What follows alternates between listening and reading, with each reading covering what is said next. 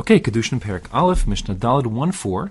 And now the Mishnah discusses the ways in which one is Kona livestock, animals. So to understand this Mishnah, there's really two things you have to understand. The first thing is that when it comes to uh, livestock, farm animals, they're divided into two categories in halacha. One is called behema gasa, meaning large, thick animals, if you will. And the other one is behema daka, small, thin animals, if you will, but small animals. So a behema daka is either a goat or a sheep. The other animals on the farm are all behema gasa. That means like a, a cow. That means a horse. That means a mule. And even if you're talking about a newborn cow, which maybe is let's say small, relatively speaking, to a to a ram, uh, still uh, it's called a behema gasa. So the modes by which they're acquired may be different, suggests the Mishnah.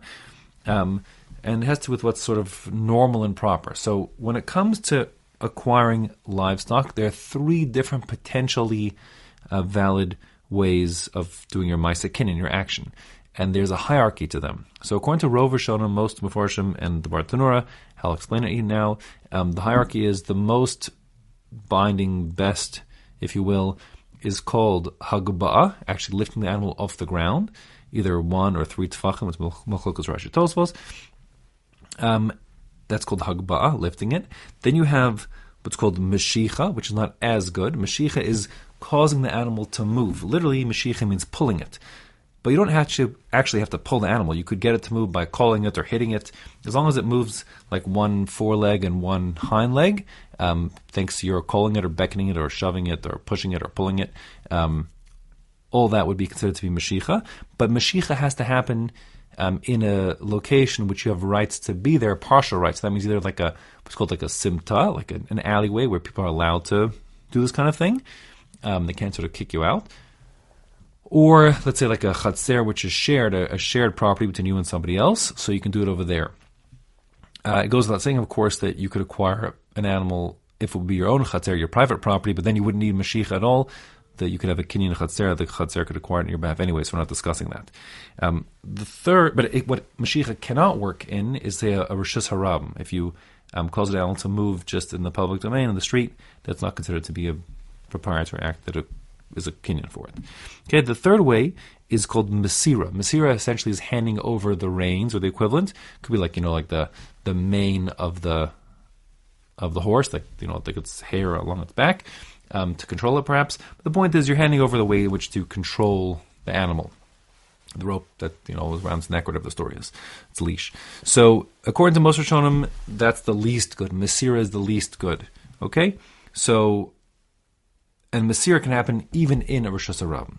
So the Mishnah says, according to the Tanna Kamma, which is Rabbi Meir and Rabbi Eliezer, Behema Gasa, the larger animals, the cows and the horses, etc., Niknas b'Masira, are required even with Masir, even by handing over the reins. And all the more so with Meshicha causing it to move. And of course, if you could actually lift it off the ground, then for sure that would be a valid act of Kinyan. Vahadaka, as for the small animals, the goats and the sheep, Bahagba, you actually have to lift it off the ground, and that's the only way to acquire it. Div Rabbi Meir and Rabbi Eliezer. The Chum disagree. The Chum omrim behema daka niknes b'mashicha. They say when it comes to small animals, they resist being picked. Resist being picked up. They can, you know, kind of, you know, they fight you. They stick their, you know, toes in the ground, whatever it is. So that being the case, um, you can even acquire them with mashicha, meaning getting them to move. No need to actually lift them off the ground. Now, those are two shitos brought in our Mishnah. Um, there is a third shita brought, which is a brisa brought in the Gemara, um, which says essentially that the Chachamim say that um, Meshicha works both for a Behemagasa and a Behemadaka. And that would be the halacha, which would mean then really bottom line is there's no difference between between Gasa or Daka. Either you can get it to move by Meshicha, making it move in the Simta or the Shared Chatzer, or lifting it up all the way. But Masira won't work in any event. That seems to be the, the Pashas. Masir handing over the reins is not good enough to make an acquisition for any animals. Um, that's how most Rishonim learn. Uh, just be warned, however, um, that uh, Rashi and Rabbeinu Tam do not learn that way. Rashi and Rabbeinu Tam learn the hierarchy is different. They learn that um, Masira, handing over the reins, is a more powerful way of making acquisition than Mashicha. Meshicha is the least of them, and therefore, if Meshicha works for Behema Gasa and Behemadaka, so all the more so a Masira would work.